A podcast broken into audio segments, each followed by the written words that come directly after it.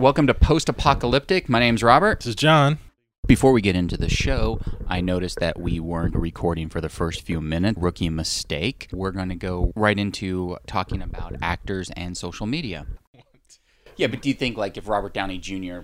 screenshot like part of his new outfit or something, they're going to penalize him? Like it, Well, that's just but the thing is, they're not. Yeah. But you know, they just don't want that happening to a certain point. You know, because hey, if something leaks out, Robert Downey Jr. like here's, I don't know if he's, I he's not Iron Man anymore, but like he's Right. passing the baton on. But like if he tweets out like you know a piece of the costume or even the the set, it's still advert uh, an advertisement for the show. For Well, the, yeah, for the that- movie. Yeah. there'll be about a two hour discussion about it and then it'll just be on the ether for the rest of the time Yeah. it'll just be at reddit the rest of the time did everyone see this everyone see this and then until the next thing comes out and then No. no one cares Absolutely. No, it's great. I mean, look at The Rock, his um, Instagram site. I mean, he's like he's like on the set doing different uh, Right. set pieces of his own. What he's wearing, he's got other cast members in it. and, Right. You know, it's it's a different time now. It's it's well and two it's like unless you're gonna accidentally tweet the spoiler but i think most of these people actors for the most part like the rock or even robert downey jr they know right. you know they're they know they're not we're not going to give away what the ending is or something major that's not even going to be you know in the trailer some you know or, or the secret appearance of someone that it's like oh okay that's going to give away the Stan Lee cameo even though everyone knows Stan Lee's going to be in it no Yeah. one's giving away where he's going to be or whatever so the rock almost seems like he has a team i mean i'm sure he has a team Yeah. I just wonder if it filters through. Like, oh, I took all these photos. Which ones can I use? Or do you think he's actually on the fly? I just took a photo and he just tweets it. Well, I see. That's that's a good question. I mean, I know that um, The Rock has a huge following. Like studios, there are departments now who who reach out to Right. people like that. Like Kevin Hart, they did that because Right. he has like you know millions of followers, and it takes a lot of work to to get those followers. Um, and you gotta you know update your. It's all about content, Right. New content, so you have to update it every day, and The Rock does that. I'm sure they have a, a system in place where they you know vet you know what's Right. going out. Uh, he does a lot of stuff for ballers, Right. You know, uh, a lot of HBO posters that he puts up. Um, and I'm sure he works with the digital department at HBO. You know, you think about it, there's no amount of, there's no campaign that HBO can put out there that would be as powerful as The Rock's personal, like, account. Right, because it'll get forwarded or retweeted or re-Instagrammed or whatever, and Yeah. and it's just sort of like that where you've just hit 40 million people as opposed to someone walking by your poster at the mall, if anyone goes to malls, anymore, right? or they create actual physical posters. anymore. Exactly. Or they do the uh, like every time online. Every time I, I go to my email or or, Hmm. or to any site, you know, there's about four uh, ads of what I just looked at or what I just thought Right. about. Even it's like it's it's very scary. But you know, e- even that is Yeah. not as intrusive or powerful as you know the rock and if you also think about it hbo if they really set up all this stuff in his contract he would have to put okay well how much money am i getting paid to Right. promote every day now they're like wouldn't it be cool they're probably suggesting wouldn't it be cool if you did this on the set wouldn't it be cool if you, Right, 'cause- because it's free Yeah, because normally he would just tweet his workouts, his arms, his dogs, and his- what he's eating. He's not like, why should I promote the show? I don't know about your thing you're working on, but we have a social media producer in our staff and crew.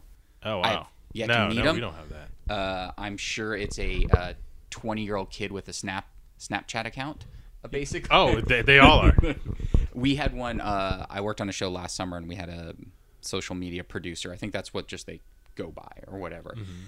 And it was just a guy that had. I mean, he had the logins to all our show accounts, like or not our personal accounts, but the ones that promoted the show. We would filter content to him, like, oh, send us the bloopers, as opposed to even a DVD blooper reel, mm-hmm. which kind of is going away now because of people buying not buying DVDs right but he literally would just put up, "Hey everyone, don't forget to see the craziness this week," and they would post a blooper on Instagram and then retweet something on Twitter. And I was like, I can't believe this is a job. Like it, he's a really, I mean, Right, smart guy because he is putting together packages per se. Like he is your promo department now, and instead of twenty people in a meeting talking about what's funnier for the world, he literally just goes in there with maybe the star or something, going, "Yeah, I'm gonna use this blooper," and then all the stars that have counts retweet it. So, Wow. Yeah, I mean it's it's funny. Um, but it would have to be like you're saying, it has to be in his contract. Like, look, I'm busy. I'm The Rock. I work all the time. Right. And if I'm not on set, I'm in my trailer working. Do you want me to spend, you know, 20 minutes putting out this? I, I want something Yeah. out of it. No, no, absolutely. And and he just I mean if you just look at it, he's so happy to do it and that's that's part of the draw. It's like, wow, he's so excited about literally that guy who's just excited Right. about everything he's doing, which which is great.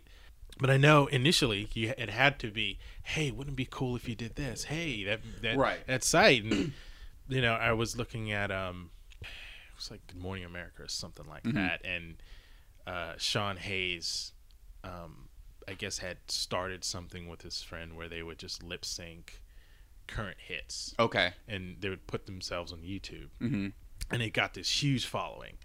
And he said it got to the point where music uh, labels were calling them Mhm. saying, I think it would be cool if you did this, you know, Right. or that. And he's like, I think it would be cool if you paid us to do this Right. and that. It was like, wow, yeah. I mean, that's great. Like if I if I, I thought I put myself in his shoes, I'd be like, oh yeah, cool, I'll do that. But you know, to sort of monetize Right. this whole thing because it's it is like eyes, you know, it's Right. it's an audience that he has. I mean, I can say worked hard for. I'm sure he's just with his buddy, you know, Right. in a room lip syncing with a Right. camera on him, or even an Well, probably iPhone. because like with someone like Sean, Hay, he's probably working on a show or creating a show because that's what he does now, and Right. probably just to blow off steam. You know, you're in a writer's room for 15 hours. Someone does something, they're posting that for fun. Yeah. You know, then all of a sudden, like you said, someone's like, "Hey, you know, it'd be great. yeah, Adele has a new song, and we would love to cross promote." And it's like, we're actually busy writing. We Yeah. do that when we're bored. You know? exactly, and that's what he said. He's like, I'm I'm busy, you know, I can't. These things do take time away from my schedule. I can't just for free Right. do this. If you're gonna pay me to do it and make it another quote unquote job, then Right. then yeah. Excuse me. I'm sure The Rock is you know has that in his contract. and I'm sure it's not him. I don't know him, but he seems not like I don't um, picture him going doing Fast Eight. Oh, by the way, I need a million for Instagram. That's probably his people. He No, it's- probably- it's definitely like, his people. He's probably just excited to be working and posting stuff, but then it's just something like it's some sort of weird kickback that he never sees because he gets a you know a check no matter what, and it's just sort of like we put a little extra in there for your uh, your tweeting or whatever. yeah. Well, and I think oddly enough, since we're talking about, it, I think he was just announced as the highest paid actor of the year. Really? I mean, something like sixty-four million dollars or something.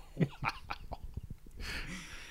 Really? I didn't know that. Wow. He well, he works. I mean, once again, he's in every movie. He works so. Yeah, exactly. In every movie we talk about uh, the Rock all the time. Uh, we're sort of obsessed with the Rock, and everything, almost everything we sort of dreamcasted, you know, uh, movies or sequels for, you know, and it's been the Rock. Invariably, like he's been it. Like he's been in it. I mean, the big one is Fast, the Fast and the Furious, Right. And you know, there he is, and now he's like a huge part of the Right. Fast and the Furious. Well, and that's the thing. It's like people are now seeing it because of him. No one's going for Vin Diesel. And Vin's okay. I mean, there's Yeah, nothing wrong with him, but it's like now it's like it branched out to a different franchise now. Totally. Like the, these next three of Fast movies, eight, nine, and ten. It's basically The Rock with Vin Diesel. Right. It's not. I'm sure Vin Diesel thinks of it as Vin Diesel with The Rock. Of but, course. Um, well, yeah. but Vin Diesel, I just it'd be awesome if Vin Diesel would just like they would just cut away to Vin Diesel doing the Rihanna stay like in his hotel room or something. That- Yeah, there's one thing of uh, The Rock tweeting a photo of him doing 22 push-ups in half a second because you know he's The Rock with his dog, but then you have Vin Diesel like creepily dancing to a song where you're like, I think he might be drunk. Yeah, exactly. I think he probably had to be drunk, or maybe he wasn't. Maybe that's just who Vin is. Yeah, and then I don't know. that I think circulated for the wrong reasons. Like, what's going on with Vin? exactly. We should be worried about Vin mouths agape at The Rock for just you know either 22 push-ups in a half second, Yeah. or like taking a uh, an 18-wheeler tire with a chain around his neck and doing you know uh, those like pull-ups or something like that. Yeah, it's like it's just crazy. But it's so weird to think, like with the Vin and Rock or whatever, is that these are the biggest stars right now. They're the highest paid people. I mean, obviously, The Rock, I think they accumulate all the movies he did, Right. and more Vin is, I think, he, I mean, he's done some clunkers. Like his his gold is the Fast series. Yeah. Like no one went and saw Witch Hunter. I Right. Don't know if anyone cares about Triple X three. I don't, I don't, I don't know either. Um, but you're right. The, he has made the fast, the fast series. He has his deal. I think I read about this, where his deal is such that you know he's making so much money on this, on And this script stuff. approval, like script the uh, approval. He can do whatever he wants. Set, you know, and Right. um, you know he's he's earned that right. Oh yeah, that's the thing. He worked roundaboutly to get there because I always my favorite story of his is that they wanted him back for uh, Fast Two or whatever. Yeah. Too Fast, Too Furious, and he was wanted he wanted twenty million, and they're like, well, yeah, you're good. You're not twenty million good. His career started fading. Then Tokyo Drift happened, Mm-hmm. and then all of a sudden, I think he came back for the fourth one at like a cut rate. It was like eight million or something. Like it would. It's eight million dollars Yeah. but because I think he made a half a million on the first one. But he came back and the series launched from there. He knew he was the star that he is now, but he was trying to ego it after one movie. Right. You know, you do one unexpected car movie that did well, that no one thought was it was a good movie, but no one thought it was going to be the franchise that it is now. But then to like ballsily just go, yeah, I want twenty million for the next one. What? we're, we're making a car movie. No, I know that's it's crazy. But you know, I I kind of I kind of gotta be in the camp of the actor. Like, if he said I want twenty million dollars and he could get it, then you know, if you could Yeah. get it, yeah. But you gotta know the studio after that is not gonna give really anybody twenty million dollars. Yeah, especially when you're for when it's it wasn't his first movie, but it was his breakout Yeah. movie. Yeah, maybe they paid him a half a million dollars, and all of a sudden it made you know whatever Fast One made maybe two hundred million dollars or something based on their what thirty million dollar budget or whatever it was. Yeah. But then to just like think all of a sudden that was all you. It was like that was a culmination of things. It was like you, Right. it was Paul Walker. It was the fact that it hit in '99 for some reason was the right magic spot for a movie about cars. You know, so know. yes, if you deserve it, you deserve it. You know, like The Rock now goes, it's like, hey, we want you to do, you know, what is it, San Andreas two. We're just we're gonna pay you thirty million. Okay. You know, they would just they're automatically just gonna give it to him because his movies are now proven. He's the uh, Will Smith of now. Yeah, and he's also the um, the heir to what they were looking for, the heir to Schwarzenegger. That sort of muscle bound action hero who could be charismatic, and you know people can go go see, and he is that. Yeah, he is. Yeah, it's this generation's sort of Stallone, Schwarzenegger, and Bruce Willis. Bruce Willis was like your everyman action hero, even though The Rock is four times the size of everyone. He still c- kind of plays the everyman. Whereas I think Stallone and Schwarzenegger were always bigger. Like he's big. I don't know. I think I'm trying to figure out how like to say it. It's like he's all those rolled up because he's just so he's that person. He's all of them. He could be in all those films. Like you put him as the Terminator, he'd be great. He'd be, but he would he couldn't have been in one because you would never buy him as menacing. Like he's menacing, but you just laugh. He's the friend Terminator, starting from T two. Like Yeah. he's the one that's going to protect you Right. and have a good line here and there. What Stallone? I guess you could be Rocky, but you'd always be on his side. I guess like You would always be on his side, even if he lost, you'd be on his side. It's like whatever. Look but at I, him. but I think you're right though. I mean, I think it just it speaks to you know sort of you know I don't be that guy, but like speaks to the lack of stars that we have today that can sort of open movies. You know, you have The Rock, and then you're right. Who who is going to be this generation's sort of Stallone, Willis? I guess I got to point to The Rock. You know, if you were to sort of recast, I remember years ago trying to convince people that they were going to uh, make a new version of Rocky, Right. and they were casting uh, Channing Tatum as as Rocky. You know, in the most serious face I could do, and Right. and it was like, okay, yeah, I think Channing Tatum. Now this was kind of before The Rock had just signed an overall deal with Hollywood that he has to be in everything. Right. Was this when he was still The Rock Johnson? And Yeah. now he's not just. Yeah, that- yeah, this yeah. was before is- he's just This Dwayne was Johnson. like when he was like teetering between Dwayne and like you know that guy was like, I want to reclaim my name. You know, I want to be Dwayne Johnson. And everyone's like, eh, now you're The Rock. But now you know, yeah, because those movies were always like starring The Rock. yeah, And then in the credits it would say Dwayne, the Dwayne, Rock, the Rock Johnson. Yeah, and it's like like mm, Dwayne. Jo- No, you better go with The Rock. You know, Channing Tatum now, like I don't know. I don't know if I'd go Channing Tatum, but mm, back then it was like, okay, who could look like, who could I buy as Rocky Right. to look like him? But I don't know if the character that Stallone created. I don't know Right. if if I if we'd be able to go there emotionally with with Channing Tatum. We might, Right. but But I think that's the thing. It's like with something like that, yes, they'll remake it. They sort of did with Creed, which was probably the best Rocky remake there is, while still passing a torch, sort of thing. right. Like no, that was great. oddly enough, saw part of it today. It was on, and I got sucked in. Yeah. like that was the closest to a real Rocky film that we had since I, I even I liked the last one. I liked Rocky Balboa. Yeah. I was like depressing and fighting, but it was good. I mean, it was this fact that like, yeah, Channing Tatum could he, would you buy him as just some sort of street boxer that meets the right trainer and it's like, hey, you're gonna have it, kid. But I don't know. It's like Channing's like, I don't think he's perfect. I'm not a big, I'm not a fan. I mean, I don't dislike him. Yeah. Don't ask my wife. She that is that's her Daryl Hannah Oh. uh, and Daryl Hannah and uh, there's someone else that are that are her bane. I don't know why. She has no reason why. She always says like, I don't know why. I've just never liked Daryl Hannah. And then when Channing started to break out and all his films, she's like, that's the male Daryl Hannah, and that's always stuck with me because male Daryl Hannah. it's just the yeah like i think if you're going to do rocky you just can't go name. Like you just have to find nobody. Like i mean if you're doing the rock you're make you're not making rocky. You know you're making an, a version of what rocky is as a movie's core. You know what i mean? Like Yeah. because you watch rocky now like the version it's slow but i mean that's also 1977 Right. It's Or yeah. I did 78 watch it. or 9 or Very- something. It's very slow. You're right. You're right. Um, and then that's what was great about Creed is they updated what movies are now, but still had a very emotional core. Like Absolutely. that thing still, even if you didn't have Stallone, I think Creed would have still been a great film. By having him there, it really tied everything together. That storyline, and I don't know what, because I think when didn't they Ryan Coogler have a, a script with and without Stallone if they couldn't get him. I don't like- know. I didn't hear that. I know that he.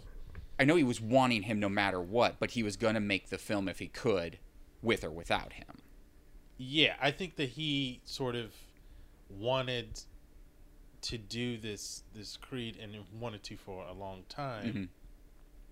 And so before Fruitvale Station, Mhm. he went in to meet with uh, Forest Whitaker and just sort of spewed out some ideas he had. Of course, uh, Forest, you know, loved what he had to say, um, loved Fruitvale Station, and uh, you know, I think Creed was one of those things where he said, uh, you know, I, I want to do this thing about. Uh, I think at the time, what I read was that it was going to be uh, Apollo's grandson. But it- right, that was the initial. Right. I think the initial pitch was Apollo's grand. Like time would have passed. Like Rocky would have probably been had passed away, Yeah. or something like that. Yeah. So yeah, great. So it, it's now you know it's the son. I mean, it, it works. I know Ryan Coogler um, has said that his dad had gone through. His dad, who was, you know, he's like this superhuman guy, and Mhm. you know, son's eyes, and Right. he's sort of a, a, big guy, a tough guy, and then he had this, got cancer, and, and he just saw him break down. Couldn't bear to see like this Hulk before, you know, Right. become what he had become, and that was sort of the uh, the catalyst for for doing the movie. Um, and I thought that that sort of emotional center of the movie really really worked. Right. It sort of it sort of gave Rocky a real legitimacy in the movie. hmm I thought not to do a, a review on Creed, but you know, it could easily be, from what you're saying, it could easily be like, okay, we can do this without Stallone. Right. Like you could easily have done Creed, like if he had passed, Mhm. it's just a story of him Right. very compelling. You know, Apollo's grandkid. You know, he tries to come into his own. Very compelling. Well, and, and it would have worked in the sense that you wouldn't have been making a Rocky film without Rocky. You were going to take the ideas of name recognition, which I'm not a big fan of. Like you're taking Creed, which is a name recognition from the Rocky movie. It's not like Yeah. you're taking a Creed already had his film. It's from, you know, he was only in those what three Yeah, I think so. because Yeah, it was the third one he died with uh, Dolph Lundgren. Um, but yeah, it gave it a legitimacy of it being a continuation and a story and an emotional center for everyone. yeah. No, no, definitely. And it, and it, I don't care who you are. You want to like you're still behind the quote unquote underdog Right. of Rocky. So you want to see Rocky. Now he's he's in another fight in this movie, Right. You know, and you want to see him beat that, and and, and you still you remember you know the Italian Stallion and the the old Rocky films, and you still want him to like you like come on champ like Right. get up, Right. So that is like built in when you're watching it, and you know it is it is it's it's very emotional to see him sort of stumbling and falling and Right, and then You know. that moment, which it's weird the second time because when I first saw Creed, I thought it was great, and Yeah. then like I said, it was on this morning. I caught like the last half or whatever, fully. And once again, that was the directing on that movie was. Yeah. I don't know if anyone else could have made it. Yes, yeah, you can, it's like someone huge. Like yeah, I think yeah, Spielberg would have made a different film, but I think what Ryan did is he made like a current movie feel classic yeah. His style of filming the fight scenes were so different than the any of the Rocky films, like even the bad ones, where those were still very standard. Like he took an idea and made it new. But like what caught me that hit me a little more this time was the end when they're going up the stairs. Like they're just walking up the steps. Like he's taking Right. Creed up the steps and Yeah, yeah. and he he almost can't make it. So Rocky's like, I just need a breath, and then you know, uh, Creed is just uh, I'll just call him Creed. uh, is just like, come on, can't stop. You got to keep doing it. And then they get to the top, and then he just talks about seeing the city and seeing your life, and you're like, oh shit, that works. Like it worked more the second time for some reason. It was a great scene in the movie when I saw it, but the second time it like it hit harder or something. It was it felt more emotional. It was like, Yeah. oh wow, this I guess I get it now. Like I get the emotional connection with Rocky, the steps, Creed, the passing of everything, and I was like, fuck, give Ryan every movie. right yeah I, I just i mean ryan just uh, personally I, I i went to usc to the film school and, and he did too uh he was there after i was but um just just his story Right. you know um I I mean, I don't know what he's been open about, but just talking to a friend who went who went to the uh, a friend of mine went to was there at the same time and is a good friend of his, and you know, just just the adversity that he came, you know, Mhm. from at, at film school to now, Right. You know, just to see that and and to see, you know, I've seen uh, quite a few interviews with him. Um, very humble guy mm-hmm. uh, really humble guy, and but just just just really smart. I mean, you can really see that in in the direction. Actually, uh, worked at an office uh, who uh, the tenant who was in that office before us was Mm. was Creed Creed Post, and um, you know, I just hear he was this very quiet, you know, laid back guy, just you know. Um, but really all about the edit, all about trying to make the film work, and Right. and you know tirelessly just trying to, to to to make the best movie he could. It's great. I also heard that uh, there were these like rappers who would just pop by to to uh, get their you know song in the, in Oh, the okay. movie. Yeah, you yeah, know? yeah. And it's like, hey, you know, check out my song. You know, and he was like entertain them, but you know, he was like, you know, I just want to get back to to really editing my movie. You know, Well, and he's like, look, this is kind of my first big Yeah. film. I don't know if I have that much say in Totally. the the music choices, and especially if someone's just popping by. Yeah, exactly. It's like, all right, well, okay, you know, and Right. I've I've heard that before that people just like send you stuff, and I'm not Right. talking I'm not talking about like low level. Oh yeah, yeah. just, hey, you know, just we, we can do this. I can put this in the movie, and it's like, all right, the soundtrack is fine, but you really want to, and I know that um, I'm pretty sure Ryan is like, I, soundtrack is fine, but I'm really into the emotion of the piece, the story. How is it working? How is it tracking? Um, Right. Am I getting out of it what you know all that I want? Um, and that's what he was focused on. Right. Um, and I know that that was the case because if you look at Fruit Fruitvale Station, the music choices, the score choices that he has, are very. Um, I think he had a European um, uh, composer, and just the uh, the choices, the music choices uh, that that were in that film, I thought really added to the emotion of it Right. um, where usually if a big studio were doing that movie, you know, they would say, okay, let's light up the soundtrack with, Right. you know, Drake or uh, Kanye and the stu- Frank Ocean. yeah, exactly. it's like, no, it's like that's not. Right. That's that's like a, a. It's basically a. My movie's now a vehicle for that soundtrack, and so he's like, that's not what I want. and it's not you say character was you know you know based on true stories Yeah. so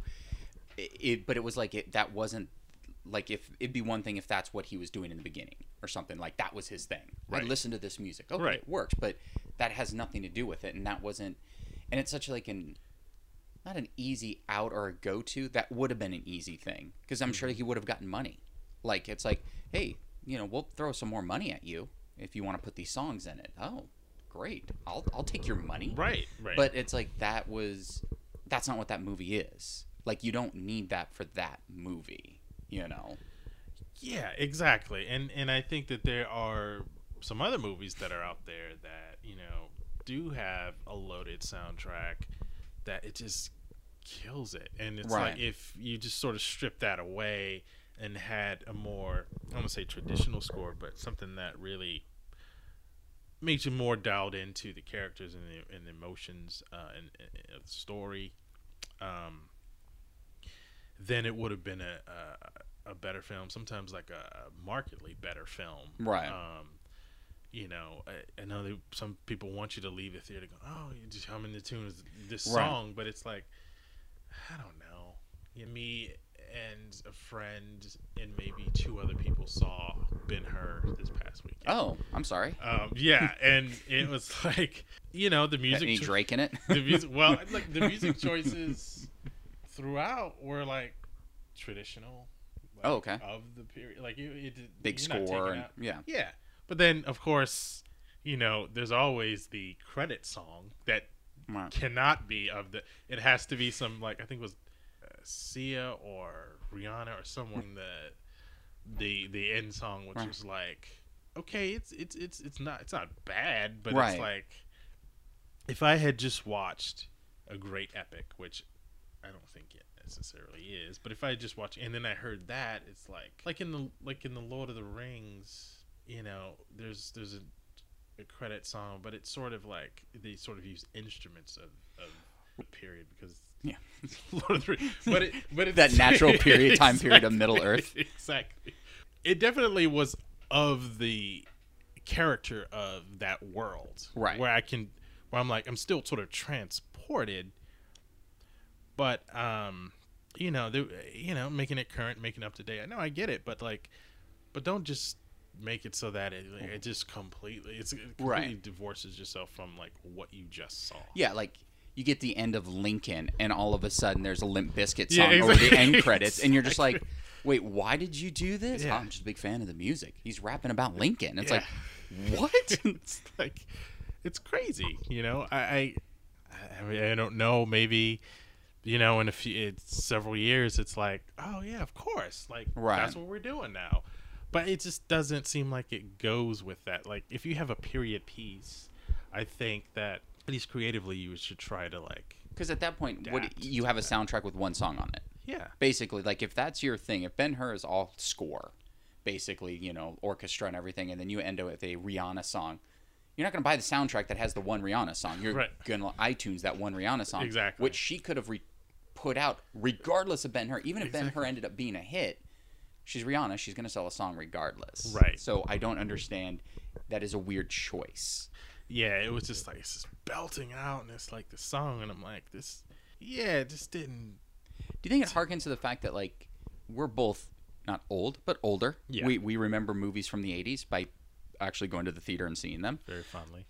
There's no themes anymore, like the Caddyshack or Ghostbusters. There's no songs anymore that represent that movie. You know, Footloose had a song called Footloose from, you know, true. Kenny Loggins basically was every person, but then you had Ghostbusters, Ray Parker Jr., or Huey Lewis and the News, depending on the, the lawsuit. Yeah. Um, is that a thing that can even happen? Yeah, there's songs that are associated with movies, but there's not the theme anymore. It's like even like TV. There's no more. Well, there's no more opening credits anymore. Really, you have a 10 second sting, and then you have your show. I just remember everyone had a song, and like you, their songs now I hear now going, oh my god, that's that movie, that's the Goonies, Right. Or whatever, you know, or Footloose or anything from the 80s basically had a song associated with it. And do you think that's they think that's still going to happen? And people like once again, I didn't really buy soundtracks though. I mean, I was a kid. I had a few. I think my Yeah. mom bought me a few on vinyl, but I wasn't sitting there going, "Oh my god, I love this song." I just hear Footloose and I know what I'm thinking of. You know, it's like I hear that song which was a number 1 hit and it was associated with that movie. And I feel like maybe that's what they're trying to do. And it's like, oh, if people think Rihanna, they're going to think Ben Hur, which is so wrong. And I hope it's I hope it's not Rihanna. Maybe just keep giving her Yeah, we for song. Yeah, I know. I think it's. I think it's Sia, but yeah, I think. Man, you're right. Though there's, there are no themes, and I don't know if they abandoned the themes because they were like, well, that's you know, uh, obs- they're obsolete now, and Right. we don't need it, and it's just like we're gonna lose the audience because if you don't hook them within, you know, the first while we have you know five ten second main titles we don't have like a whole thing anymore i mean the thing i'm working on it's it's going to be five to eight sec eight seconds and that's it and it's just going to be Right. a card Well, and that's the thing. Like m- my current show is the same way. It is. I think it is a five six second sting. My runtime is 20, 30 now. Like you don't want to eat up a minute of content right for the Cheers theme, which is probably a minute of show thing, but that was probably their runtimes were probably 24. No the runtimes were a lot were definitely a lot more So you sat there and it's like, cool. And then everyone knows the theme, and it's like, all right, this is really fun. You know, that's a minute of content now. And then when you only have 20 minutes of content, you don't want to waste a minute of it on the same thing every week. Right. Well, it's just like those those like the writers when they sort of come into the room and you're doing um, a first season show and you have to do uh, you know the main title. You know, initially it's always okay. I want to do this. I want to do that, and they realize that oh okay we have what 30 seconds of content because a lot of times what you'll do is the studio would order or the network would order like a five second, a 10 second, and maybe a 30 second uh, main title.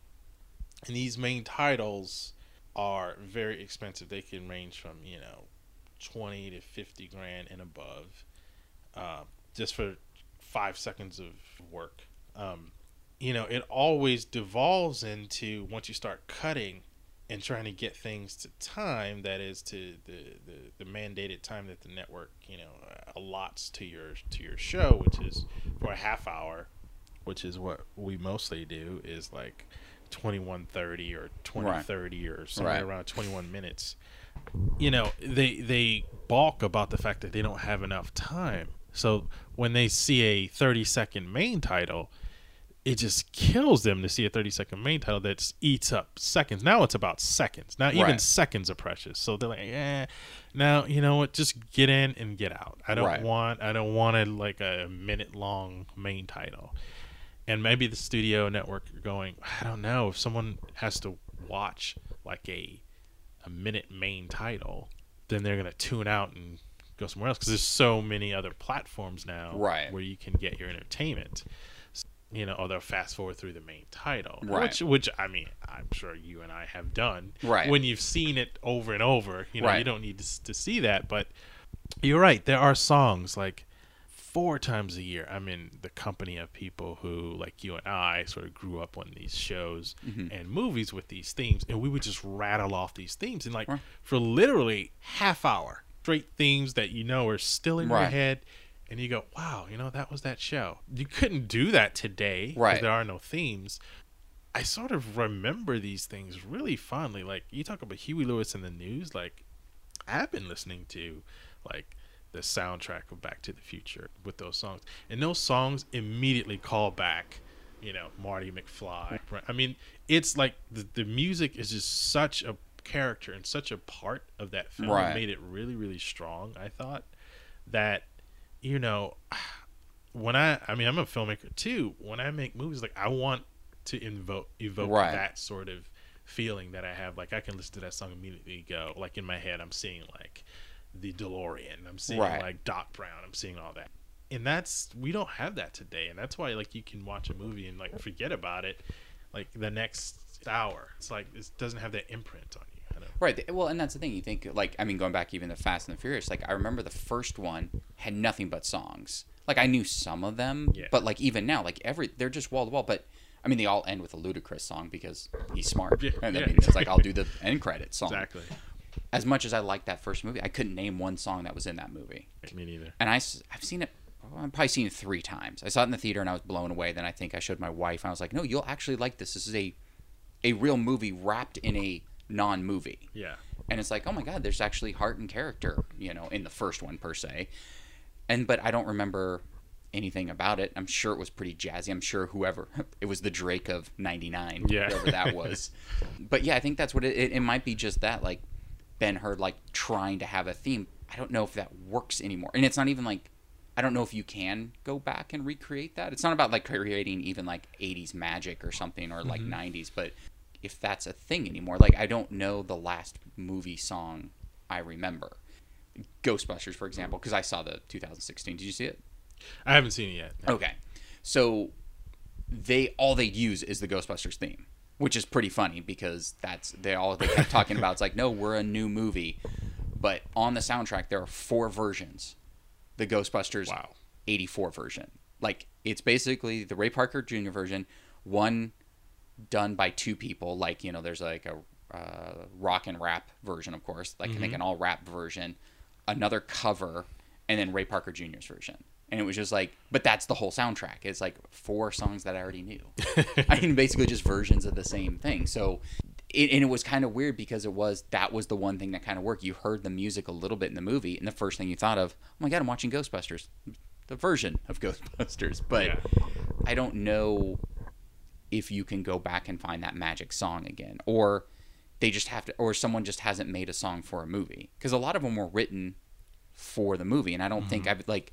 I imagine the you know Rihanna song wasn't written for Ben Hur. I imagine she had a song that they got for Ben Hur, unless they're she's singing about racing or something like that, chariots. I, you know, I don't even Unless know it's like you know, it's like um, unless it's like about hearts and gold and something like that. Yeah, like that was be something like you know that, but it was yeah, it was just it was just a weird movie. I thought you know it was you know it just the casting. You know it was uh, in the just in the beginning of the Mhm. the the movie.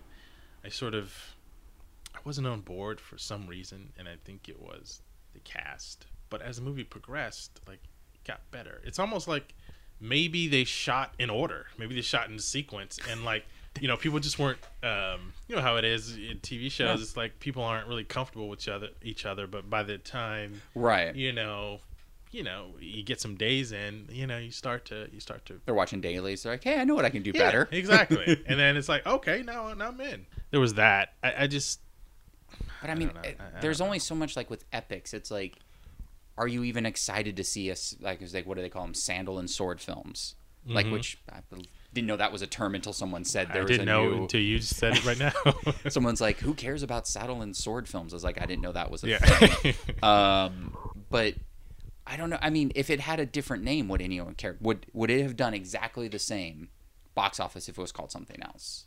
Because I mean, obviously, no one. It's it's not like Ghostbusters because everyone that hated Ghostbusters for whatever reason they wanted to hate it, the new version, it's still only a thirty year old movie. Like Ben Hur is old. Yeah. Like it wouldn't even be like our parents being angry. Like, oh my God, they're re- they're ruining my childhood for make- remaking Ben Hur. Exactly. I don't know. Like, is that like say it was called something else? Maybe it was just you know chariots. Um, may, maybe. I mean, would you have like would that have done any better i- i- if that was it? I mean, almost the same trailer, I mean, you know, Oh, wow. to the I mean, like you had the same trailer, it's the same actors, everyone's in it. It's called something else. Would you be excited? It's like, oh my god, I another Chariot movie. I've been been jonesing for a Chariot movie for a while.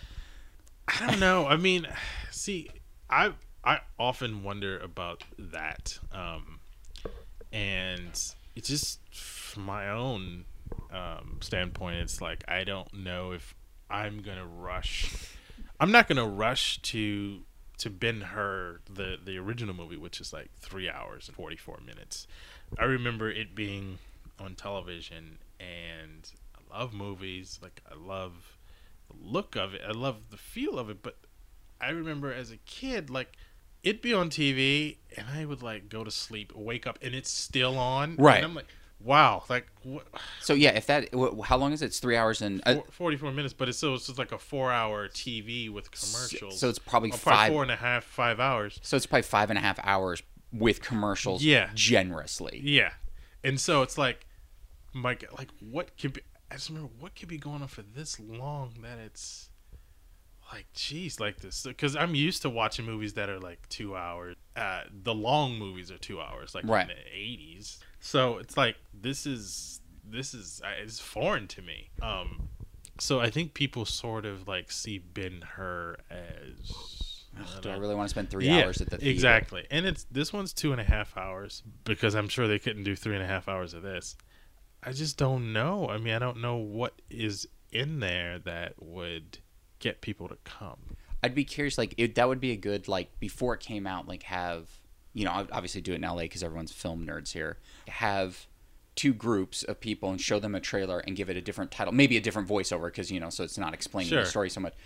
Would people be more excited? It's like, oh my god, Ben Hur, they're remaking it. I'm excited. Or, oh, Chariot movie. I'll, I kind of see that.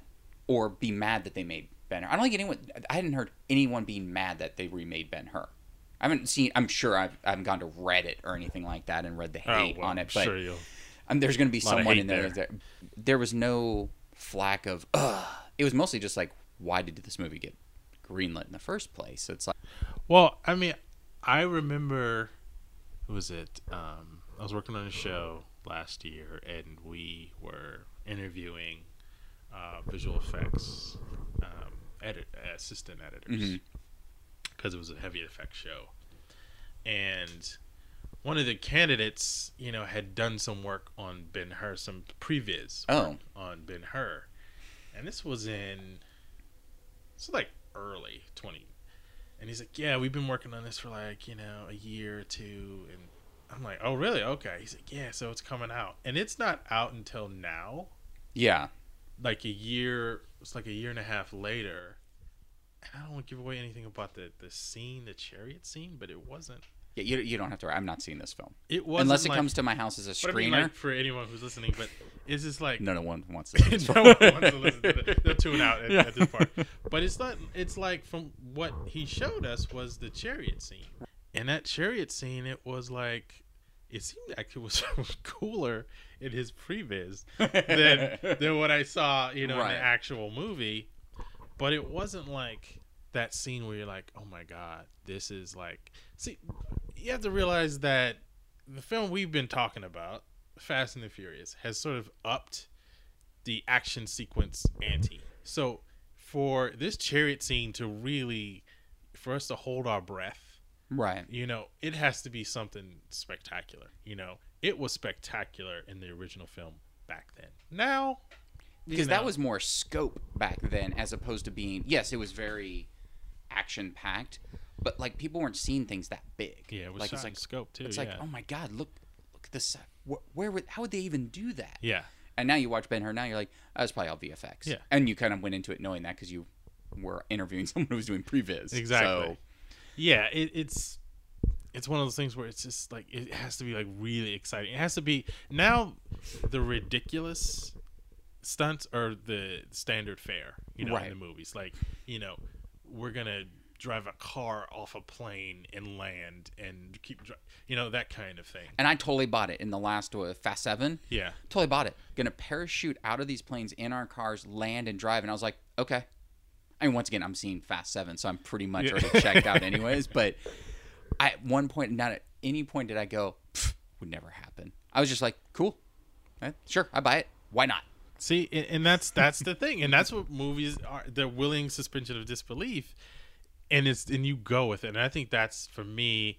I don't care what critics would say. Well, what Right. happen. You know, to me, that's the most powerful thing is that I can go along with what you're selling me if you do it and you present it well Right. enough every time. But you have to present it well enough, and and you just go with it. I mean. I was a kid, and you know I have a different sort of uh, reaction to this movie, but I love this movie. My brother and I love this movie, and it's completely stupid, but it's Howard the Duck, you know. And it's Oh, like, wow. Yeah. there's no way that this could be it, it, anything, and as far resembling any type of reality, even though it tried to sort of mimic reality in Right. sort of duck world it had a charm to it. It had it had enough to draw me in as a, a kid, and it was sort of like well done.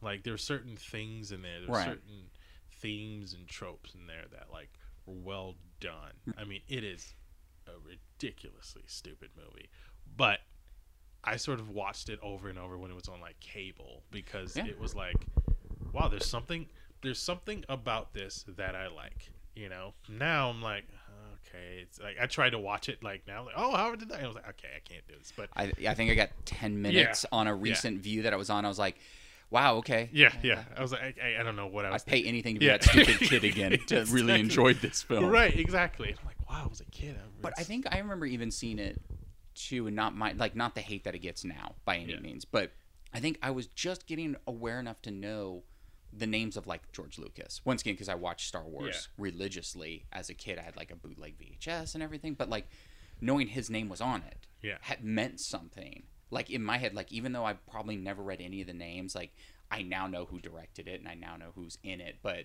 at the time, I wasn't seeing Howard Deutch films Right. or whatever. Even though I do like a bunch of his films, I Yeah. just didn't know who he was. But had Lucas's name on it, and it was like, I'm in.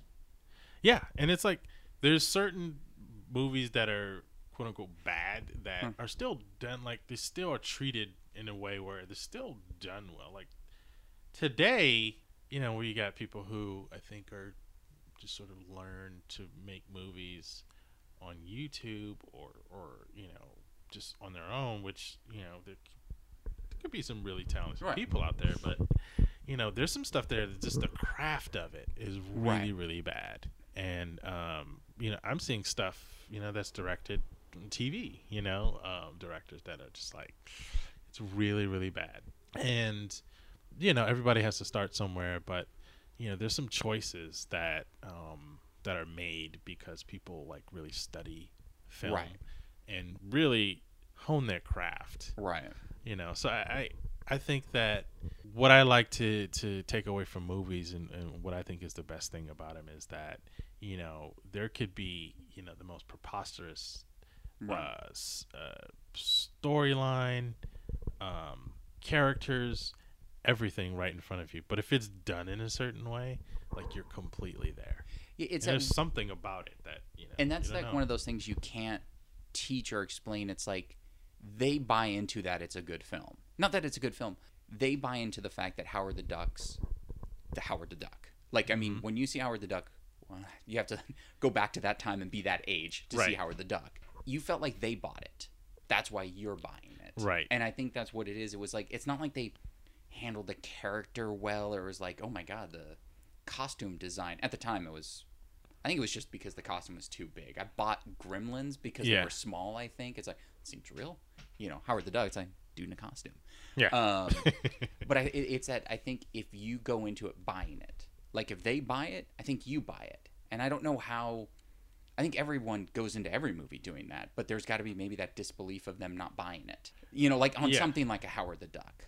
You know, like you have something absurd, and it's like, well, they they bought it. Yeah, I mean, you look at like Lea Thompson was in Howard the Duck, and then you look at she was also in Back to the Future. Both times, you know, she was fully. I mean, she had to do a lot of work to buy it. I'm sure in Howard the Duck, but like she was fully. You know, she went that first day. She saw the, the duck in the costume. Was like, wait, how much am I getting yeah, paid? exactly. She's like, oh my god, but she was like, she sold it. You know, um, now you know everybody's like, no matter what the movie is, they're like, how much am I getting paid? But it's like they're not like you could tell when people are like, yeah, okay, really. like say you have the Marvel movies, people are there. I mean, you're getting a lot of money, and Right. you know, it's a lot of profile with those movies. But like, they're excited. They're excited to Right. be a part of it, and they're they're really you know invested. And so that's why I think those movies work, and the movies that don't work for me in sort of the superhero canon the character the actors aren't invested but mostly like the, the director's not invested Right. it's like lazy and it's it's like you know you're right like they're just not on board but there's something about what they're doing makes them not on board. Like, we'll eventually talk about the the new Fantastic Four, which I I did see. That uh, that's definitely that. Like that director got something I don't know. Like I think there was a lot of rolling down on him. A lot of it his fault. At the time, like even think Howard the Duck, uh, George Lucas, you had his name on it. They're like making that Duck movie go. You know, they let him do it, but everyone bought into it though. Like he probably sold it so well. Yeah. If he even sold it, or they just told him, "Hey, we're making Howard Yeah. the Duck." He's like, "All right, I'll put my name on yeah it. It may, may have gone like that yeah i, I just We'll let you make Radioland days Right. if you do Howard the Duck or whatever." we'll give you this for that um yeah you know i even forgot lucas was on uh, yeah he was on that um his name was on that um and it's just I want to say was Spielberg. I, I'm going to the going to my Microsoft Pro three. we're going I have no endorsement deal with them, but I am going to But pimp my not- Microsoft uh, he's, he's open to the deal but he doesn't have one yet yeah, I am open to the idea of uh, being a promo. I just I don't obviously look up Howard the Duck as much as I used to. Yeah, well, yeah, me neither. But hey, I mean, we should start. It's funny though because it becomes a punchline, sort of like Ishtar or Yeah. something had become a punchline to the point where you don't even remember the movie anymore. Like it's more of a punchline than it is. It's like you probably ask someone like if someone made a Howard the Duck, it's like, do you remember seeing it? Oh, I never saw it. Uh, Yeah, exactly. And I don't know if like I mean, again, I can't watch it now, but I don't know if I think it's a bad. It's like it's not a bad premise. Like it, having it being a duck, I, I- you know, I don't know about that, but like it's it's it could work. Like we could rework that movie, Howard the Duck, yeah. Recast it, and and Do you still go costume though, or do you go full CG? today um you'd have to today it would be cause if it's going to be full cg it had to be a studio movie Right. so you'd have pushback because they probably would definitely want it to be um Can you still do it for the CG? thirty-five million dollar budget that they had in '86? they had a 35 million dollar budget for that you were kidding me in '86. you were kidding me No, that's what it says. I mean, I buy the internet for so much, but and yes, it was only Lucas was attached to that. I wasn't sure because it was Universal if Spielberg Yeah. Had anything. wow 35 he got him to do 35 well, star wars is a hell of a you know Yeah, at that point they're just like, whatever. We're not going to lose anything on this deal. um And actually, I was wrong. I thought Howie Deutch did it, but because he's married to Lea Thompson and he Yeah. directed a few of the other films, it was actually, uh, I'll give credit where credit's due, Willard Huyck. I think that sounds, Willard just does not sound like a real name. willard okay Oh, no, he's a real person. I just figured it was going to come up as uh, yeah something else. Uh, he wrote American Graffiti, oh for lucas uh, Temple of Doom, Best Defense, underrated movie. Uh, Yes. Eddie Murphy and See, uh, that- that's that's a, that's like a time travel ish film because Dudley Moore's making the plans for. Do you remember that movie? i I remember you know what's it, eddie murphy Eddie Murphy, um, Dudley Moore. When Yeah. Dudley Moore was on his uh, yeah, his second leg. Ar- yeah, he's got like Arthur and all that whole thing was. so the from what I remember, because I saw that movie, but once again, HBO, I saw so many things so many times. The premise of that is Dudley Moore's working on plans for this super tank. Mm-hmm. You cut to right. Eddie Murphy currently in the tank, but you go back to them designing it, and when they scrimp on something, like it's like, no, we won't need that. It breaks in Eddie Murphy's world, but it's not like it's not like it's a time where they can fix it because of time travel or anything but it, it is it was such a weird movie for me at that time where it's like they were showing two versions of that movie where it's like they're building the tank you cut to the tank working. When that something didn't work it wasn't working for eddie murphy at that time. Like they're like we don't need to spend money on that. It breaks. Why wouldn't they spend money on this? And you're like oh my god this is weird. So it was just a I remember like that movie a lot Oh, he wrote uh, Ra- Howard the Duck and Radioland Murders. Oh, so this guy see? was like in the Lucas camp. Yeah, that's that's a good camp to be in. Um, Ooh, but it, his last uh, movie he directed was Howard the Duck. Yes. Did he go to movie jail? and that's the last thing you're doing. It's it's a shame that he didn't dir- direct Howard the Duck or something like it today, because there are some directors who just direct crap and they still, you know, they still Right. work. right. Um, But that was probably that was probably movie that was probably movie jail worthy. I mean, if that exists at that time, they always talk about movie jail, but you know, 35 million's a lot. that's a lot of And money. 86. Do, do you know? Can you do you know what the box office was at? I don't know if the records are, The records are accurate. Let's see. or if they kept the records back then. I'm sure. I mean, there has to. I mean, Howard the Duck is like one of those phenomenons where they would keep the record. Yeah. Like if it was some other movie that just bombed and no one had heard of it, it's like, yeah, we don't. Yeah. I'm sure you can find a newspaper at the microfiche. I even remember the song from Howard the Duck. That's the thing, you know. See, that worked song. once again. See, Uh, budget was 35 and it made 16 million dollars. oh, okay. Well, there you Eh, go. It's not it's not great, but you know, filming from November 85 to March, end of March of 86. That was a big that's where all their money went. I wonder if it was reshoots or something. Wow. Oh, and then it crashed. IMDb does not want me to read any more It's about like, Howard the Duck. we- it- come on, that that's all don't you, do this to me. That's all you get. You get that. So I mean, 35 is a lot in 86. like I remember the trailer. It's like Howard the Duck, and and I can imagine now the the the voiceover guy's like, oh god, I have to, how can I make this sound interesting? And even though those guys make millions of dollars. Well, I was gonna say not Marvel owns Howard the Duck in some form because it is a comic Mm-hmm. and uh, made that small cameo in Guardians. They would they could make Howard the Duck now, but it would be 125 million Yeah, dollars, totally. and it would you know star Chris Pratt probably. I really think they should make it. I I'm like a defender of Howard the Duck. I think that because it had that thing that drew me in as a kid, right. um you know, I think a lot of it is just un- underestimated. I mean, you just look at Howard the Duck and you go, okay, now you think, okay, I can't watch this. Right. But there's a lot of fish out of water, duck out of water, whatever you want to call it. Right. Story, tried and true. I think you could make it work. You know, there's a lot of things that you can make work. Howard the Duck is not, you know, uh, Plan Nine from uh, outer space. You know, it's it's not, you know, I would keep it more well, not current. Do Pluto Nash. Pluto Nash. you know, Leonard Part Six. Right. It's just it's not that. You're right. It's it's there's something about it that can be salvageable, and you know you could sort of Yeah, update it was a it and I think maybe people expected more from it, which is weird because it is ultimately just a kids' film. yeah. Like I don't know what they expect because once again it was Lucas by name, not by directing. So it wasn't like, oh my god, the guy who directed well the first Star Wars, Yeah. you know, is doing this film. But I'm sure that's how it was hyped. I'm sure if we found old posters, which are probably online, I'm sure George Lucas' name's all over that. So people are just like, oh my god, No, totally. George Lucas, I, I love Star Wars. And now I'm gonna be on the, on the hunt for Howard the Duck poster. uh, if anyone wants to send one. Um, Yeah. it's sort of like that thing of um, Superman 4, Quest of Peace. Yeah. Like, you had all this, the legacy of Superman or whatever, then they just didn't want to make them anymore. So they had zero budget. And Yeah. the effects in that one were worse. So I think with, like, Howard, it's sort of like that expectation of what that was going to be, but it was just a dude in a costume. Really.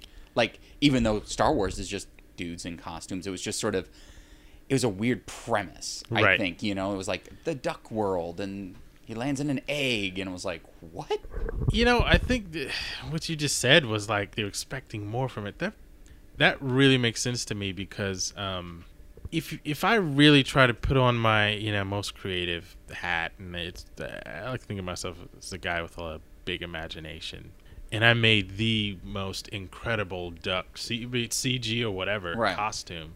To to answer your early question, I would do CG and uh, puppet because you know Star Wars like sort of does a great job of that, and there's nothing like CG is never gonna be the real thing. Like it would Right. have to be like a fully articulated animatronic duck. I mean, Right. it would be like a probably a maybe like a two million dollar piece. Right. But if we're talking a hundred twenty five million dollar Right. budget or north of that, then I would spend money on you know maybe five of those, and those those to be engineered, those would take you know maybe a year to make.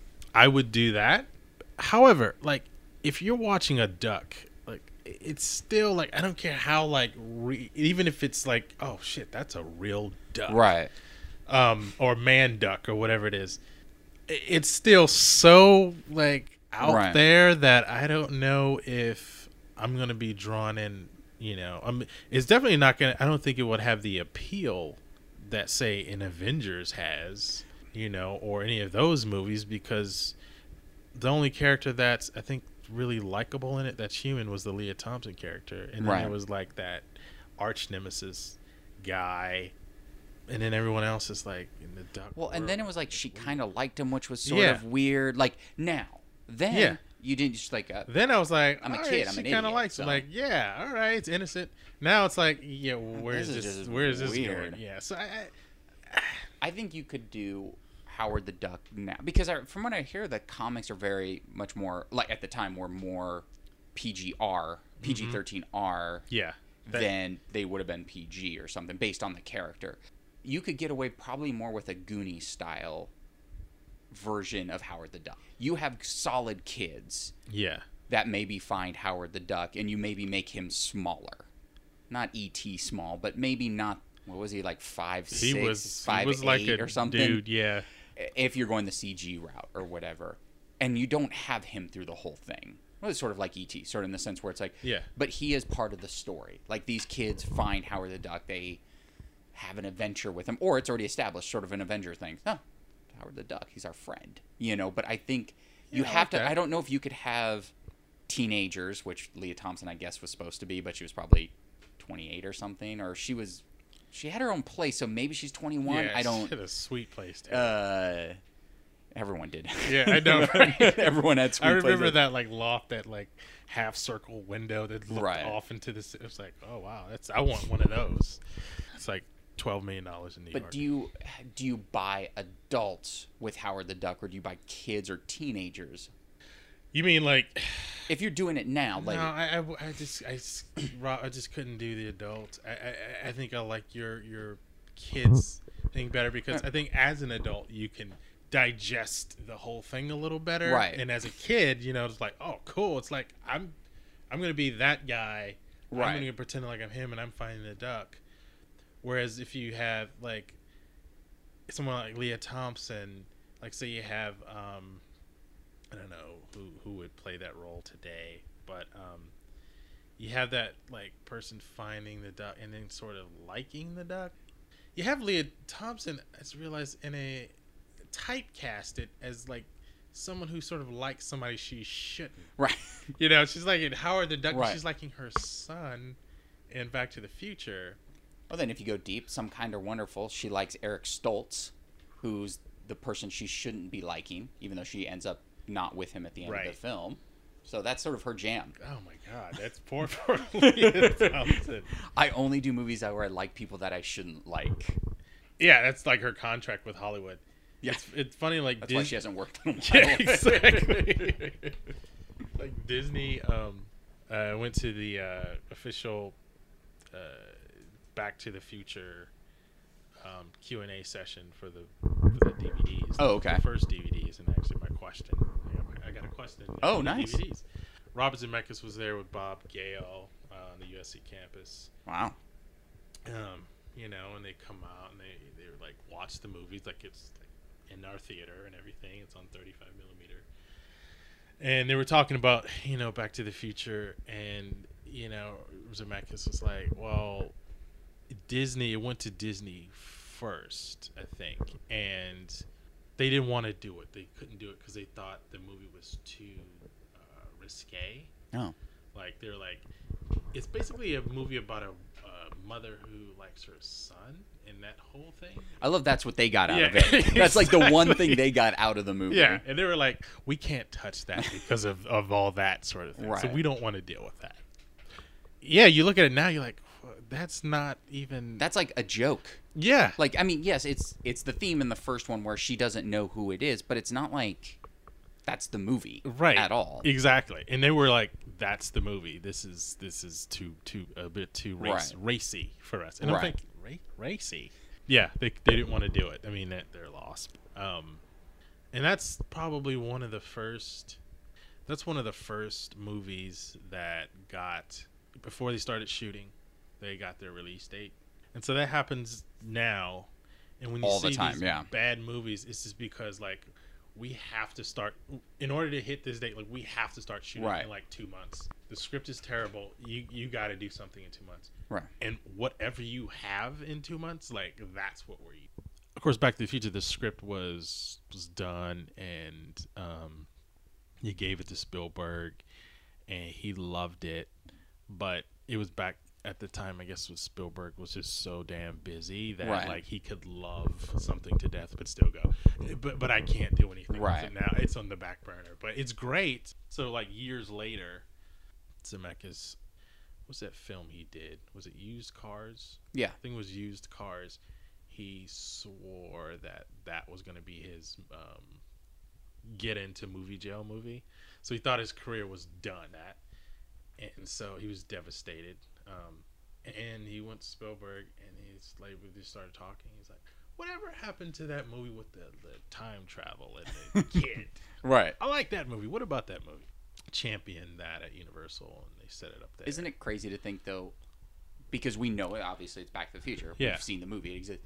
But at the time, with a script that existed, it's like, what, what's that, that time traveling movie Yeah. thing? Like, Yeah. it's not anything at that point. It's just like, it's before it becomes anything, but it's just sort of this lingering. What's that weird thing you have? Oh, you mean that thing that's everyone's going to talk about now for the next 30 years? Exactly. it's crazy. Um, yeah, I mean, you think about it like today, like when he's talking about it, we're just like on the edge of our seats because it's like no one knows about Back to the Future. It's to Spielberg. It's that that movie you kids uh, showed me a couple of years ago. The script. What, what about that thing? Bring that thing out and dust that off. You know. And like, oh, okay, yeah, yeah, I guess we can. You know, if you want to make it, yeah, we can do that. It's funny though Um, because that movie is so is so Spielberg wheelhouse. You have a fantasy element, Mm-hmm.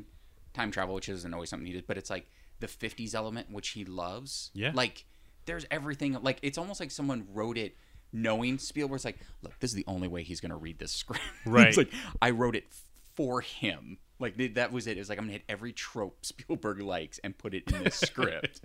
I know, I know. It, it, you're right, though. You look at it and it's like sort of textbook. You just sort of check off the Spielberg boxes, Right. And that's it. So when on the top of the title you see Steven Spielberg presents, you go, of course, Right. This is this is everything Spielberg, you know, stands for. if he wasn't doing 400 other projects at that time, he would have done Back to the Future. he would have, you know, it'd be interesting to see his Back to the Future. He would have fired Eric Stoltz probably a little um, soon, sooner.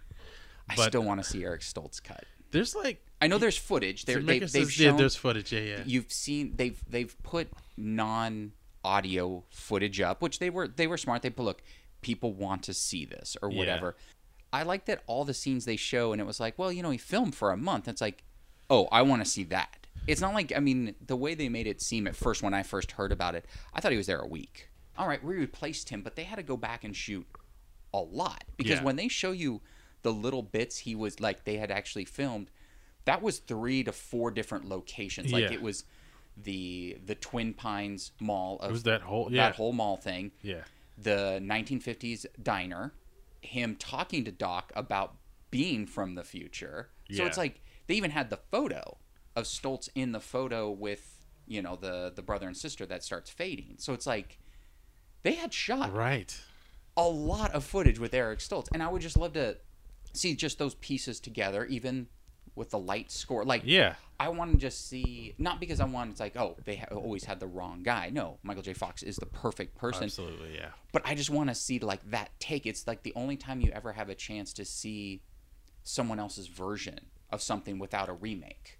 You know, it's like. Yeah, you can remake that movie and have a version, but Yeah. you literally have the other version that you actually shot by accident. You know, it's like I just want to see the like even two of the one scene of like what Stoltz was doing. Would would it have been still a good film? Maybe Stoltz is great, but Yeah. or would it have been like? Are you gonna watch it going, holy shit? How did Yeah. they not pull the plug sooner? Right.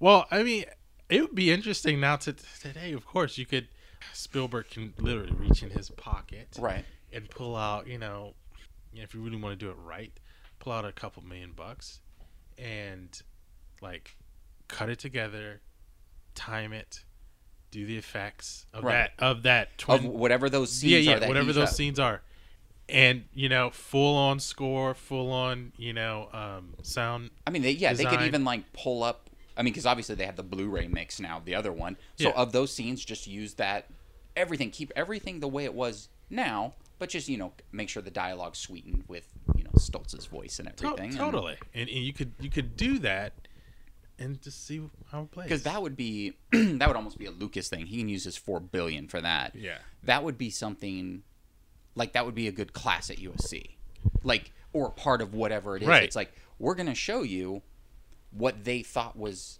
bad. Was Stoltz bad? No, but they felt something was wrong. So you take both scenes. They go here. It is literally with Eric Stoltz, shot at that exact time. Not like we're recreating the scene with someone else. You know, it's not like we got someone now to show you Right. why Michael J. Fox was so good. But I mean, you literally can just go, here's Eric Stoltz. And yeah, someone's going to sit there going, "Mm, I kind of like Stoltz better. There's always going to be that guy. Yeah, of course. I mean, Michael Michael J. Fox is that character. I mean, it's just the whole. It's Eric Stoltz though. It's not like Jim, you know, uh, Poindexter. You know, it's like Stoltz. Like I really would love to see because he was an iconic, you know, Yeah. uh, actor at the time. Like I really want to know what Stoltz did with it, and also want to know what didn't work because it was. It was ultimately Spielberg, you know, the the dad who came down and said, I, "I'm sorry, it's just not working. We have to replace them," and he did it. Right. And I just, the only thing I've ever heard, it was just that he took it so seriously. Stoltz just took it. Yeah, that's Way what that's too what seriously. that's what Zemeckis said. Yeah, he, he he was, and he said he, he obviously he praised him. He said he's a great actor. You Right. know, he just didn't get the whole thing. You know, And they might not have seen it. That's why they probably shot so much. I mean, Spielberg finally watching dailies or maybe even cut references or something. You know, it's like maybe, because I mean, if they had that much, someone was cutting it. yeah, And then maybe Spielberg's like, you know what? I'll just see what you have as opposed to watching dailies. Because, you know, back then you had to actually project dailies with films. So it's like, I don't have time. I'll go in your room, show me on your little moviola, crank that little thing, and be like, oh, yeah, no, we're this guy's, uh, yeah, this movie should be fun, you know? right. Yeah, it's it's, and I think that that's what that was the whole thing. And like, look, Zemeckis got money to make this movie. Um, Bob Gale, the producer, went home. You know, uh, went went to USC and went home for the summer, and um, I think was down in a basement or something and found his mom's old yearbook Mhm. and looked at it and was like, hmm, I wonder if like like I went back in the time to when she was going into high school, like what that would be like. Right. Um, and so this sort of idea germinated from there. Um, and it ended up where you're shooting this quote unquote blockbuster movie. And you got an actor who's, you know, a big actor of the day. And it's not working.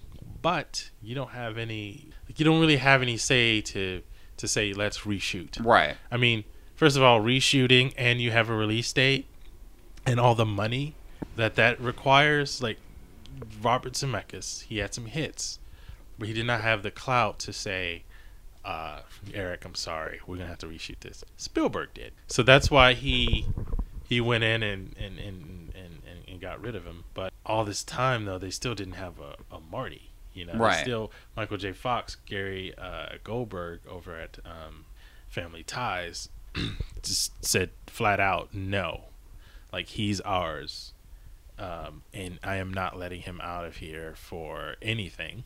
You know, he had a flat out no, but they kept going back to him because they really wanted him, Right. and finally he was like, "All right, he has his duties here, and he cannot uh, he cannot be gone from Family Ties whatsoever. If you can get him to do your stuff when he's not here, then I'm okay with that. But otherwise, like he's got to be here. So like when he when Michael J. Fox wasn't there, like on weekends, nights, um, he did Back to the Future. Which is crazy because it's like, I mean, when you watch Family Ties, you can see he's the star. Yeah, But what's so funny is like what I mean, I've worked in multicams, you know, that Family Ties was a multicam. How busy was he though? Like, I mean, I know it's a different time. I know because I mean. mean, I know what you mean. I've worked in multicams now where you definitely have cell phones and everything like that, but you for anyone who wants to know, multicam is, you know, four cameras like Big Bang Theory or whatever. Production meeting on a Monday, table read on Tuesday. You and that's generally what you only did. Most Yeah. of the ones I did, you only did the That's table it. read. They would do notes. Wednesday you would do one rehearsal, maybe two depending on, but generally it was always like one rehearsal for like 3 hours. Thursday you would block and shoot so they would set up all the cameras and lay out what your whole show is going to look like Mm-hmm. when they shoot it. Friday, and then sometimes on Thursday they would shoot some things that they couldn't shoot in front of an audience. Right, like if there was a swing set, like a garage or something that's not part of what the audience, live audience, could see, then they would shoot the garage Yeah. and play it back for the audience. And then Friday, around you know, they would load audience about 4 Mm-hmm. start shooting at six. I mean, it could be go from six to midnight, but I imagine Yeah. that by the time Back to the Future was going, I'm sure they were shooting from like seven to ten, Yeah. maybe. yeah. So- Definitely. That was it. It's like, what was he doing? Or like, what were they projecting that he was so busy? It's like even if they maybe they maybe they did the table read Monday and then they rehearsed those other days, but how much was he rehearsing? Like he's not in every Yeah. frame of the show, so it's like Right. they were just almost like playing like he's our star. You can have him when he's ready, and it was like, you know, he was Michael J. Michael J. Fox probably just like done it too. Yeah. can I come over at two? You know? I know, I know. And those rehearsals are like a few hours too. Yeah. they're not. They're not very, you know, extensive. And by the time I can't remember how deep into the uh, seasons that that they were, but I mean, I mean, it was at least for him, for him, for them to want him that bad. They were like at least three in. So I mean, I yeah, right, right. You're- go into my Microsoft. Pro again. Uh, hold on. Uh, but yeah, I mean, that's the thing. It's like I should just know that I need to look up Family Ties. It should. I mean, that, Um, that's Microsoft. Are you listening? Um, yeah, it definitely. There's no way, and I don't think there's any way he could have shot Back to the Future on nights and weekends with that schedule. With like, they're already lost weeks. You said a month. yeah, they maybe lost a month. Then you have to make that up. Yeah. And then you're gonna switch everyone's schedule. Hey, we might not Yeah. be working because Michael J. Fox, that guy that's on that sitcom, Yeah. you know. And uh, Family Ties ran from 82 to 89. So Back to the Future was 80, 85. 85. So third So season. 80, 84, July 4th, 1985 was their release date. okay. So like 84 they were making the movie. So they're in the second season. His star's rising, Yeah. basically.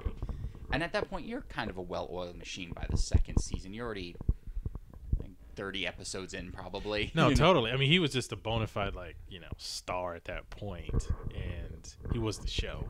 Yes. Um they made it sound like he was just doing nights. Um the only days he was doing on the weekends and then he was just has this like terrible schedule at family ties that, you know, he was just working day and night and, and where he just basically had no excuse me had no sleep which was which was true uh, Robert Zemeckis also said that he got no sleep either and that he was the most unhealthy he's ever been uh, in his life shooting that movie. And it was like depressing time in his life. And he makes something like Back to the Future during Right. that time. It's like amazing. You're right Rob. It's like I just sort of envy the actors whenever I was on these multicams because I'm like all right we do a table read uh, which is in the usually in the morning for uh, Like 10 o'clock, and there's bagels, donuts, of hours. coffees. Yeah. Oh yeah. Yeah, yeah, Just the works like Yeah, you're you not know, struggling. nice by any- spread. yeah, yeah. And then that's it. Then you go home yeah. and then you come back the next day, or maybe you might do a, a little light Once it, like rehearsal. I did, yeah, I did a show that was in its fifth season, so we were a well-oiled machine. Once in a while, they would go do a walkthrough rehearsal Yeah. type thing where it was thirty minutes of scripts in hand. Like they sort of yeah. walked through the idea because maybe it was a new director or something, and then that was it. Yeah. So yeah. we're, we're talking you're like in and out of there. you were talking like ten to noon on table read day. Totally. Totally. Yeah. yeah. You're just basically in and out of there. I remember um, after the table read, they would go to set and do like you said, like a little walkthrough rehearsal. And I got back to my office, and I was doing a couple things, and I was like, I don't want to go to set. I wonder if the actors are still on there. And it'd be like an hour and a half had gone by and said, Oh no, they've they've, they've gone, you know, they've been gone. and I'm like, Oh wow, what do they do? Oh, just go home. Come back the next day for a few hours, do a little more, you know, rehearsal and then that's it.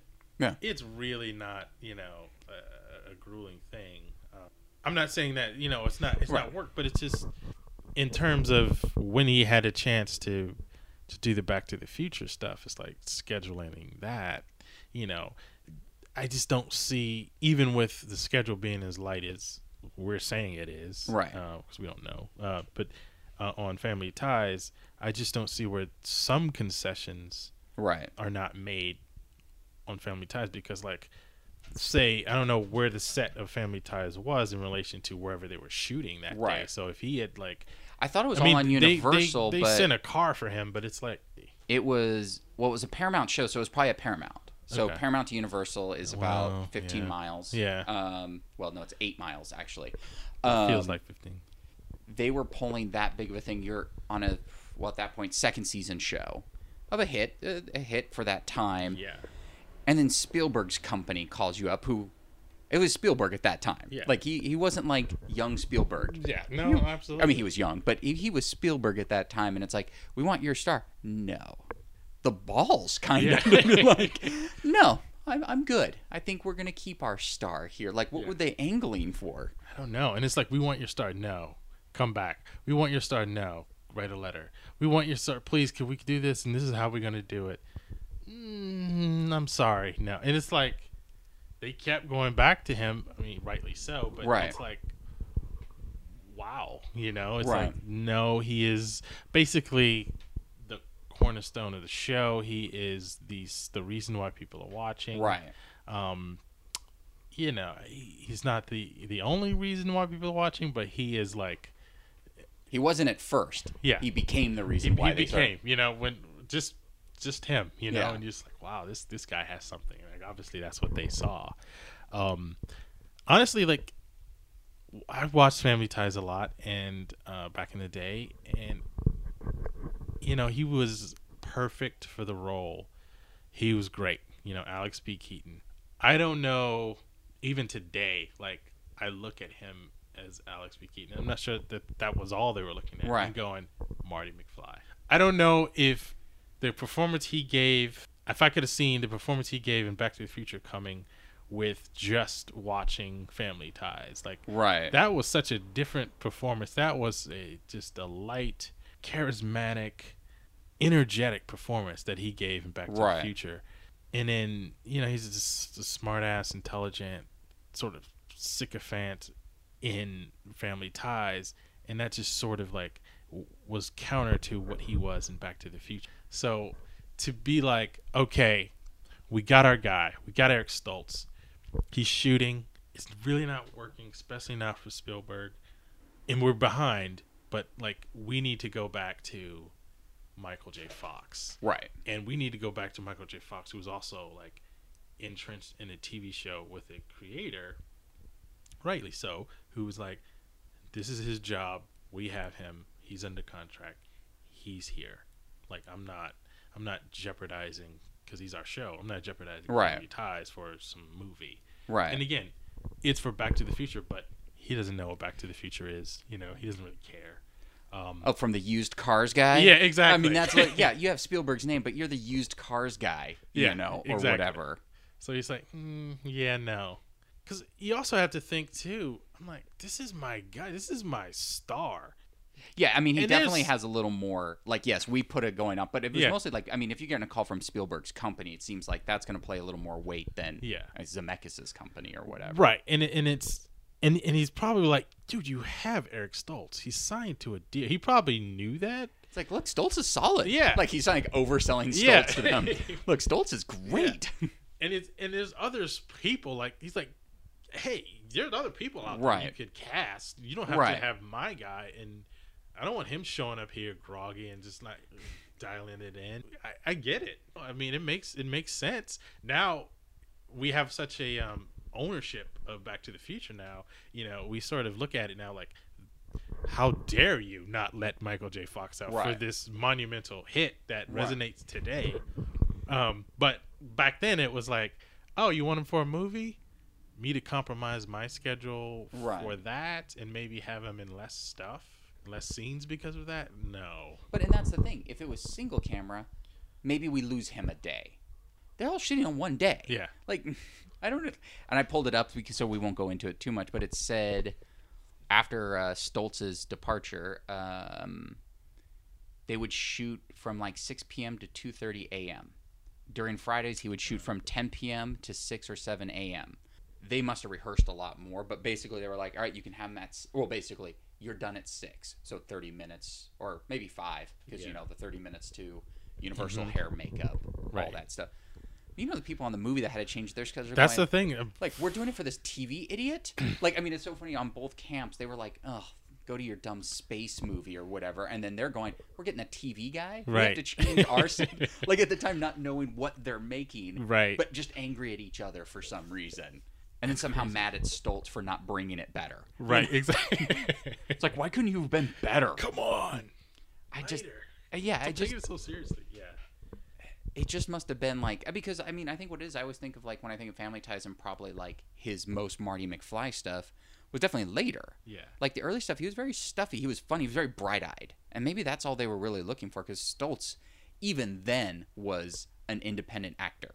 Like if you watch Some Kind of Wonderful, which is mainstream, he's still a guy that's making, like you're like, oh, you're an independent filmmaker. Like he has that like air about him. You know, he's he's mumblecore now. Right. Like he's the guy that makes He's indies. Definitely indie mumblecore, that kind of guy who, like, yeah, Stoltz as a choice for that, you know, was sort of a uh, unconventional choice in that, yeah, he was he was more of the I'm into the craft, uh, indie sort of movie guy. But like, Um, what was? I mean, I'll have to pull it up. What was Stoltz coming from then?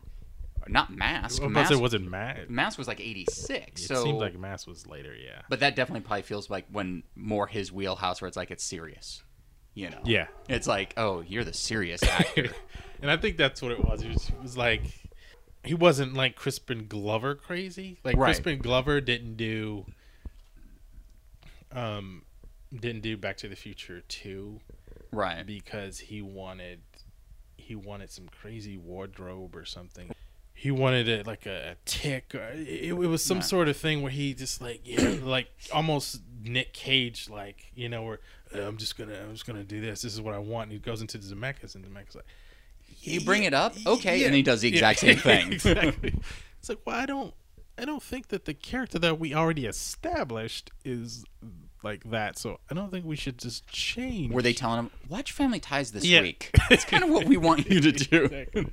Well, like so basically, the Mask was the same year, so he got fired and did the Mask i- in '85. Okay. So he was fired and went and did this very serious movie. So that kind of makes sense. Movie haunted. But he's really coming off of the Wild Life. Do you remember that? It was a sort of teen comedy film. Uh, it had uh, uh, Chris Penn, Cameron Crowe, uh, written by. Okay. Well, He basically played. Oh, he basically played yeah. his some kind of wonderful character. right. But it really wasn't even his film. yeah, he yeah, I do was like that. Yeah, yeah. he moved out. He moved in with Chris Penn or whatever. Like he was like, "I'm getting my own place, mom," or something like that, which I think he said in like four films. Yeah. Uh, and then he goes. contract. So they probably saw that and went, "Oh, he's kind of," and he had funny moments. So he's definitely coming. They see that going. That guy could work. Yeah. You know, since we can't get the TV guy or whatever, and then, but it does kind of make sense that his next film, like, he gets fired and does the Mask. yeah. Like, from there on in, it's like, oh my god. And then- Stoltz. Yeah, like I mean, even his body of work, which I've always been a fan of. Still, it's like later, later on. Then you got like Memphis Belle, the Water Dance, where he played, you know, a paraplegic, I believe. Uh, the Water Dance is what I said. Yeah, Water Dance is, uh, and then singles, Naked in New York, Killing Zoe, which is fucking fantastic. Pulp Fiction, of course. and then everything else is just a string of little things of like, oh yeah, I kind of remember seeing that. Like, Yeah. Kicking and Screaming, Two Days in the Valley, Rob Roy. That was his big Rob budget. Roy. That Uh, is yeah. No one Do you remember him in Jerry Maguire? No. Yeah, exactly. um, and currently was in a movie called Larry Gaye, Renegade Male Flight Attendant. That's a that's a movie. That's a movie. And oh, he did a movie called uh, Fort McCoy. Oh you. well, hey, All right, there you go. Uh, all right. Before I even click on it, Larry Gaye, Renegade Male Flight Attendant. I'm thinking David Spade, but it's 2015. Movie came out. Oh, it could be still David Spade. Okay. Um, Could be. Yeah, David it- Spade would would definitely Snyder, be Rob- that whole.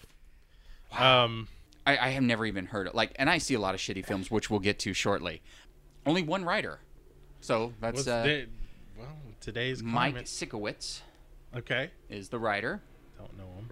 starring. Oh, he doesn't even get the main starring, so they got Stoltz on a, a walk by. Oh. Uh, Stoltz was walking by. Hey, do you want to be in our film? Yeah. Uh, Mark Feuerstein as Larry Gaye, Danny Pudi or Putty or whatever his name is from Community.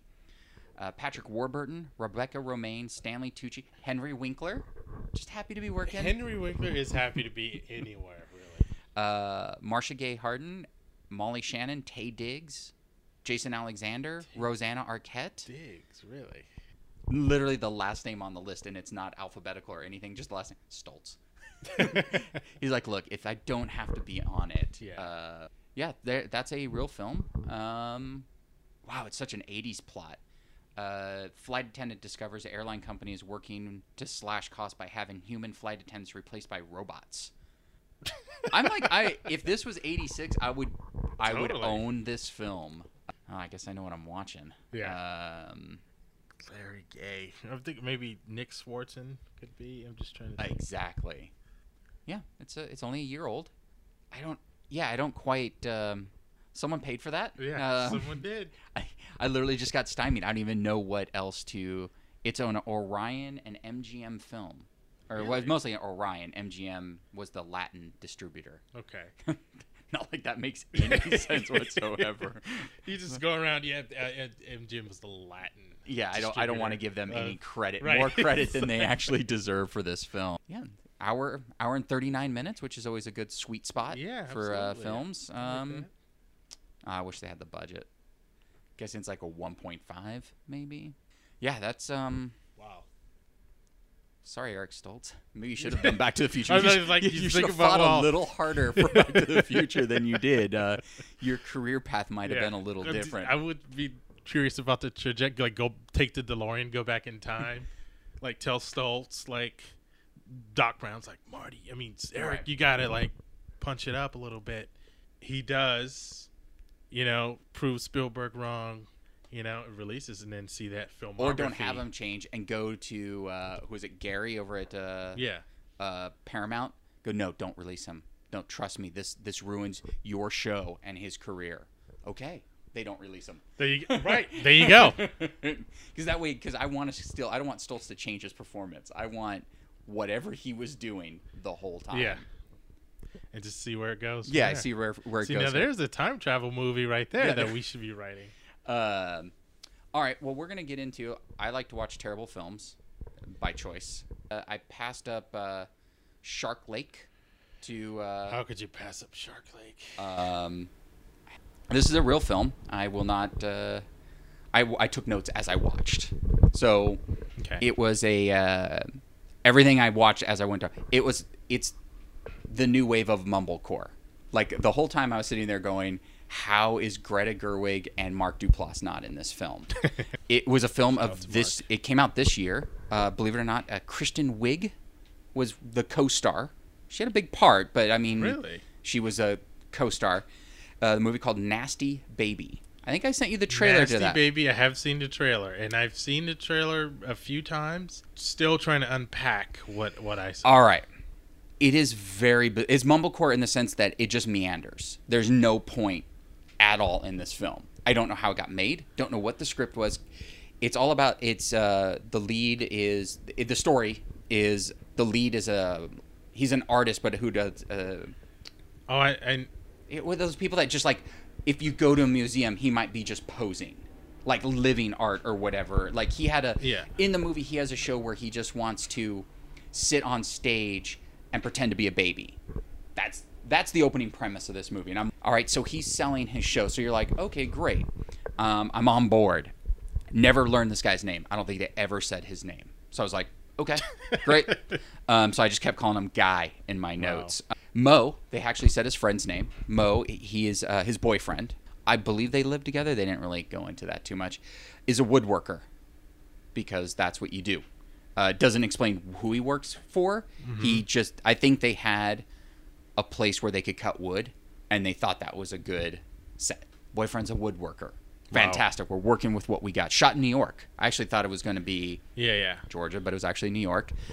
Their friend Polly, which you don't know. So basically, the main guy, call him Guy, uh, is obsessed with having a a kid f- with his boyfriend or husband. They never really established that, but they want their friend Polly, Kristen Wiig gave her name, uh, to have the baby. So he's actually donated his sperm to her a few times to get her impregnated. It doesn't stick. His sperm count's too low.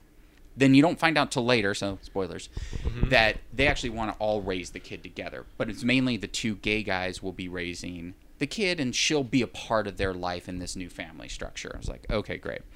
His sperm's too low, and they're like, all right, well, I'll ask my boyfriend to do it. He's very hesitant. He doesn't want to do it at all. Why the boyfriend doesn't want to be the one that donates the sperm. So he decides to go do it and donate it, and lo and behold, Polly, Kristen Wiig, is a nurse or something that works at the clinic that he'll be donating to. So I had no idea. I was like, Oh.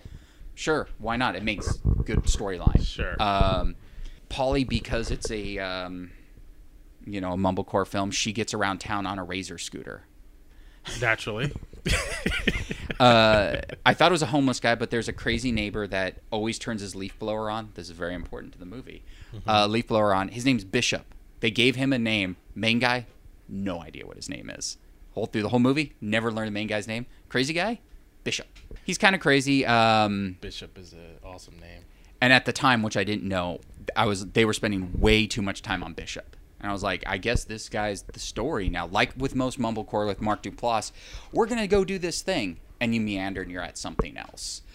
Gay couple wants kid, decide the other guy's better, so he decides to donate the sperm. She puts it in her right there, which I'm like, but they don't show it. They just like, I'm gonna do it right now. Oh, wow. I I don't think it works like that. I don't think you don't. I think they take eggs and I think they. I think you're doing it all wrong. Right. Um, just, but I'm just still right here. I um Hold on. uh then I wrote no idea what's happening.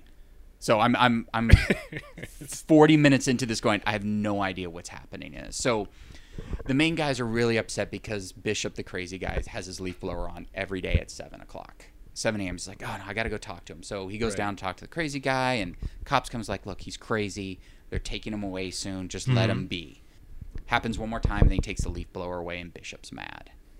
He's having a down day because oh, he presents a little, a small video to the gallery of what his art installation, art installation, there we go, is going to mm-hmm. be. It's called Nasty Baby.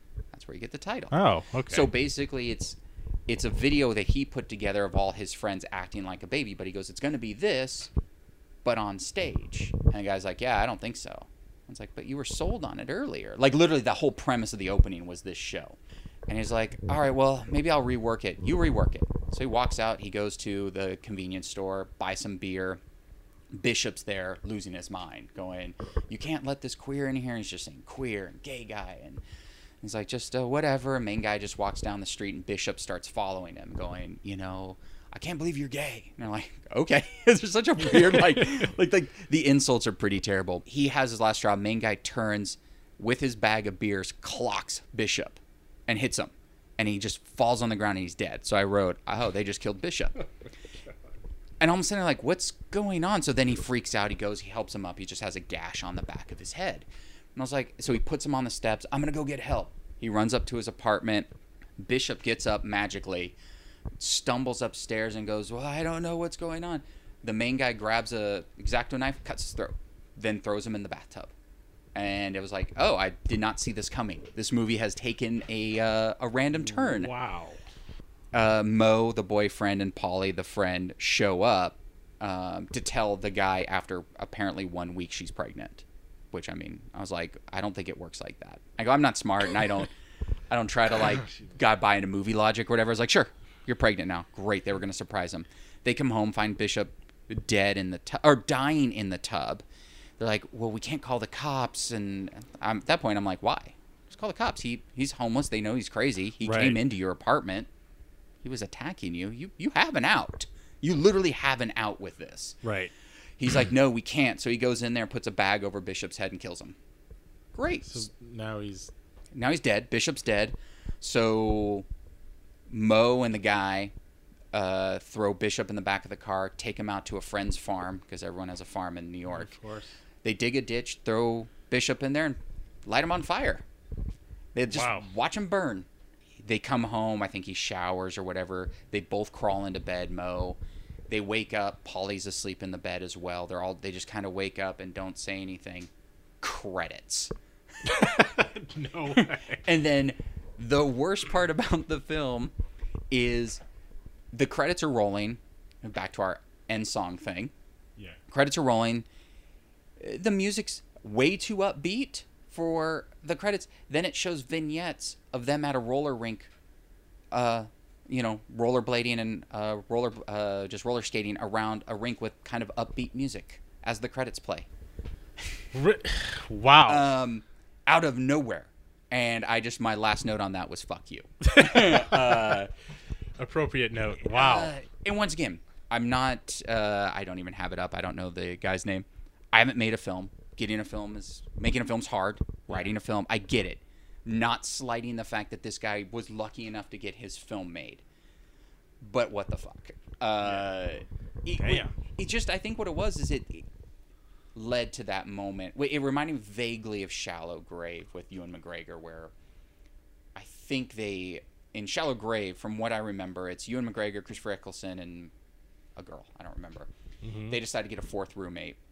It's this dodgy guy. They come home one day and he's been murdered. Like I mean, and then they find a bag of cash, and they're like, "We should keep the cash, but we should call the cops." And they're like, "Well, no, because then they'll want to know what's going on."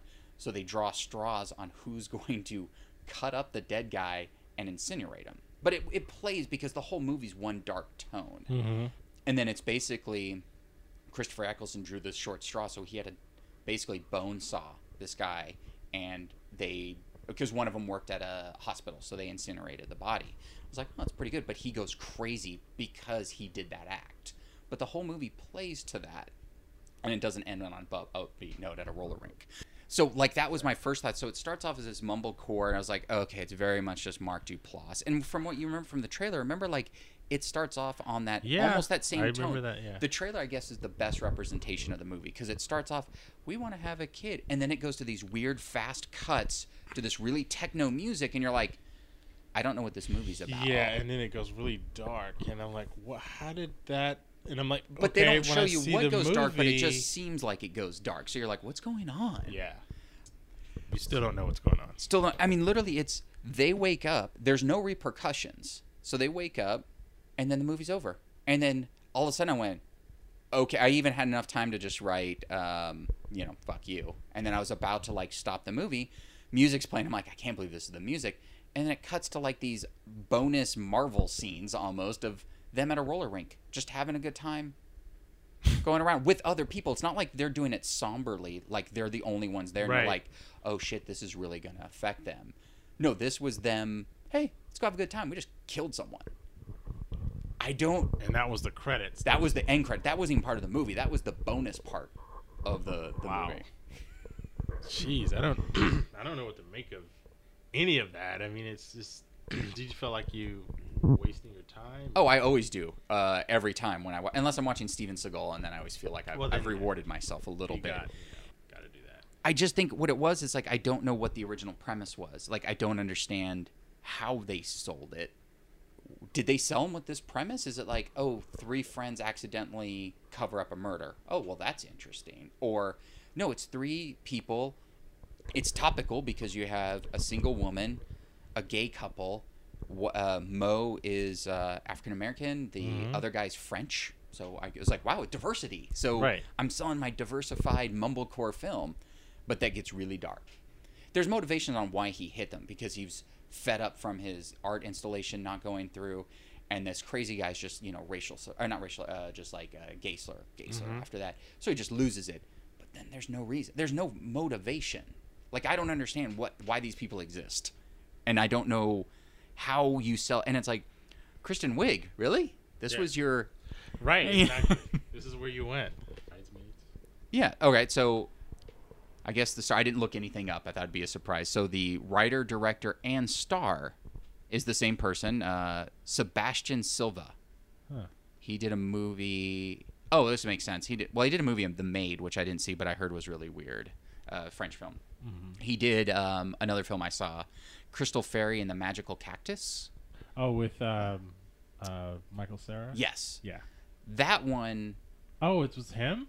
What? It was him who did this movie. Yeah, that one makes sense. Like Crystal Fairy, like that's mumblecore to the that's that's the new gen mumblecore because that actually had a point. Like the whole point was Michael Cera's character wanted to get a cactus so he could do um, what is the drug you make from cactus? I'm not a very good. Uh, I uh, I can't remember. I I know they Mescaline? Did, Is it? Yeah, No, just.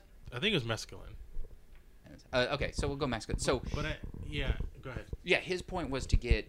He wanted to go. I think maybe even to Mexico, or maybe he was in Mexico. He wanted to get this to go on the beach and do a drug. They run into. I think they call her Crystal Fairy or whatever, which is. Um, Well, actually, I think it's Argentina or something like that. oh, maybe that's it. Uh, Gaby Hoffmann plays Crystal Fairy. Yes. Uh, and they run into. Oh, that's Sebastian uh, Silva's in it. I had no idea. I don't. But once again, that was it. Like the whole point of that movie was to go get do drugs. That's what they did in the end. That's it. There was no anything. That was that what that whole movie was. I don't think there was a script. I think they just sort of he went there wanting to make something about that, and I think they did some of those. Oh, okay. drugs, and just to see what would happen and shot and That would have made more sense on Nasty Baby. We did Yeah. some drugs Yeah. and we made a film. I would have been I was more angry I saw Nasty Baby than I did Crystal Fairy. Crystal Fairy is like that make those are the movies where it's like I can make a movie. Yeah. I could do this. I could Yeah. totally do this. Nasty Baby is like I'd be angry if I turned that in because I had Kristen Wiig. Like Yeah. I actually had a I mean Michael Cera's a real actor and Gaby. Hoffmann's really good, but like I got her. Like at, she chose to do this film after Bridesmaids and maybe during Ghost. I don't know. Like I don't know when it was actually shot or whatever. So like this was something. Is she friends with this guy? Like I need more information. like you know that you know what I yeah. mean? Wow, I, that that's that's crazy. That this story where it just just goes somewhere where you're just like I don't know where you're taking me, but it just doesn't seem like this is where the story would go, or even like you know everything doesn't have to fall into a, a natural pattern. Exactly. Exactly. But just there's just no sort of rhyme or reason, and then at all, and then which is which again can be fine if there's some sort of something behind it. Right. But then then it's credits. I, I- don't. The credits, I think, were the thing that threw me. The mo- I'll give anything that just decided we killed him, we woke up. Credits. Okay, I can speculate that they're miserable now. Like she's pregnant now. Yeah. They have their whole life to think about this moment. Yeah. But then the roller rink thing makes no because that wasn't anything that was in the beginning of the film. It wasn't like that's the connective tissue of like they had a bad day, they went roller rinking. I don't like a roller rinking. I don't think is actually a term. Uh, they go roller skating or whatever. So then that would have made sense. Like they're going trying to be normal. Like that's them trying to be.